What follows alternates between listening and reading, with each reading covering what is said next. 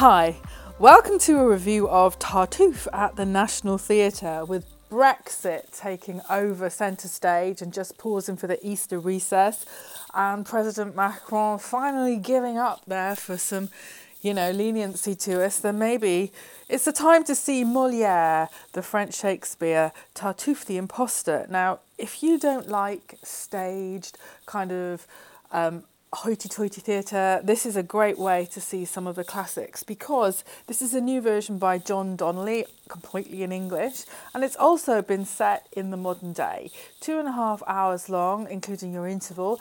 It's a very comedic, pacey show. Um, the language is very easy to just digest and it's not fanciful. So I think this is just the perfect way to lighten your spirits. It's had amazing reviews all round and it's so deeply, deeply modern that you're getting laughs off the page that I'm sure Moliere wasn't able to think of at the time. So this version by John Donnelly at the National Theatre in the Lyttelton uh, Theatre there is definitely, I wouldn't say an upgrade because obviously Moliere is a genius, but it's added to the work. So, Orgon, the man who has everything money, power, beautiful home, and family.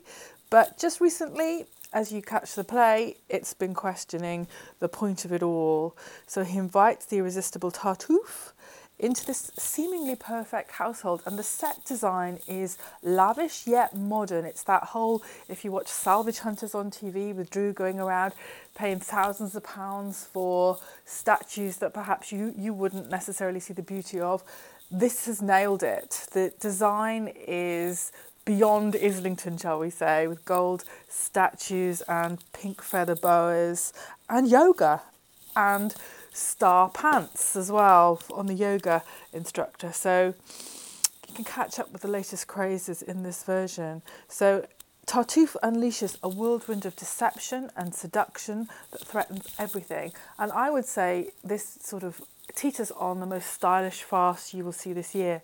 So with Orgon completely under Tartuffe's spell, amidst all this luxurious environment, can his family outwit this charismatic trickster?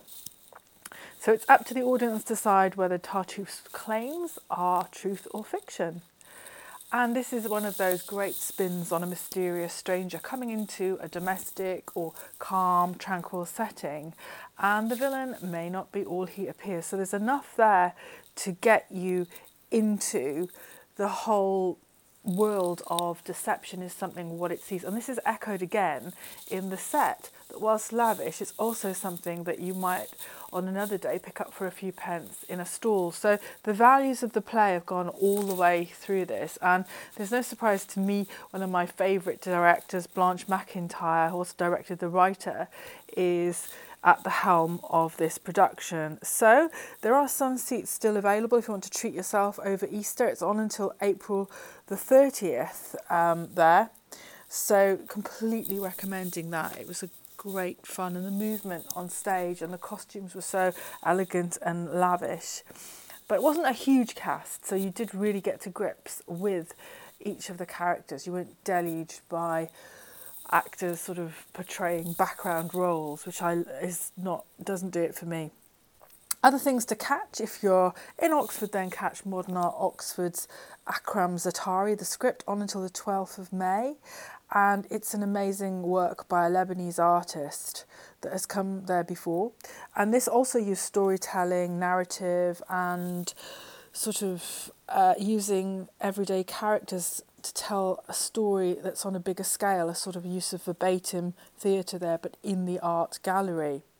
And of course, if you're in Brighton Fringe, May 10th to the 12th, come and see Mary Blandy's Gallows Tree at the Warren, which is just off the pier, just alongside the pier and that will be 12 noon, a story of the last hour of the Henley heroine Mary Blandy. Come and hear her story, how she had to fight for who she wanted to be and paid the ultimate cost for that. So, Easter's ahead, whatever you're up to. If you're around the South Bank and you can catch Tartuffe, highly recommended. South Bank looking very shiny and beautiful with a great exhibition on at the Hayward Gallery there. But however your art is going, one of the things I really drew from the production that I saw is to take the value that you most like about a, a work, your own work, and just really like Blackpool Rock, let it cascade through everything and really embody that. And then it becomes a lot more simple and maybe easy to execute so you get more productivity out of your art. So, however, your art is going, I'm sure it's blossoming just like the flowers out there. And have an amazing week ahead. And here's to you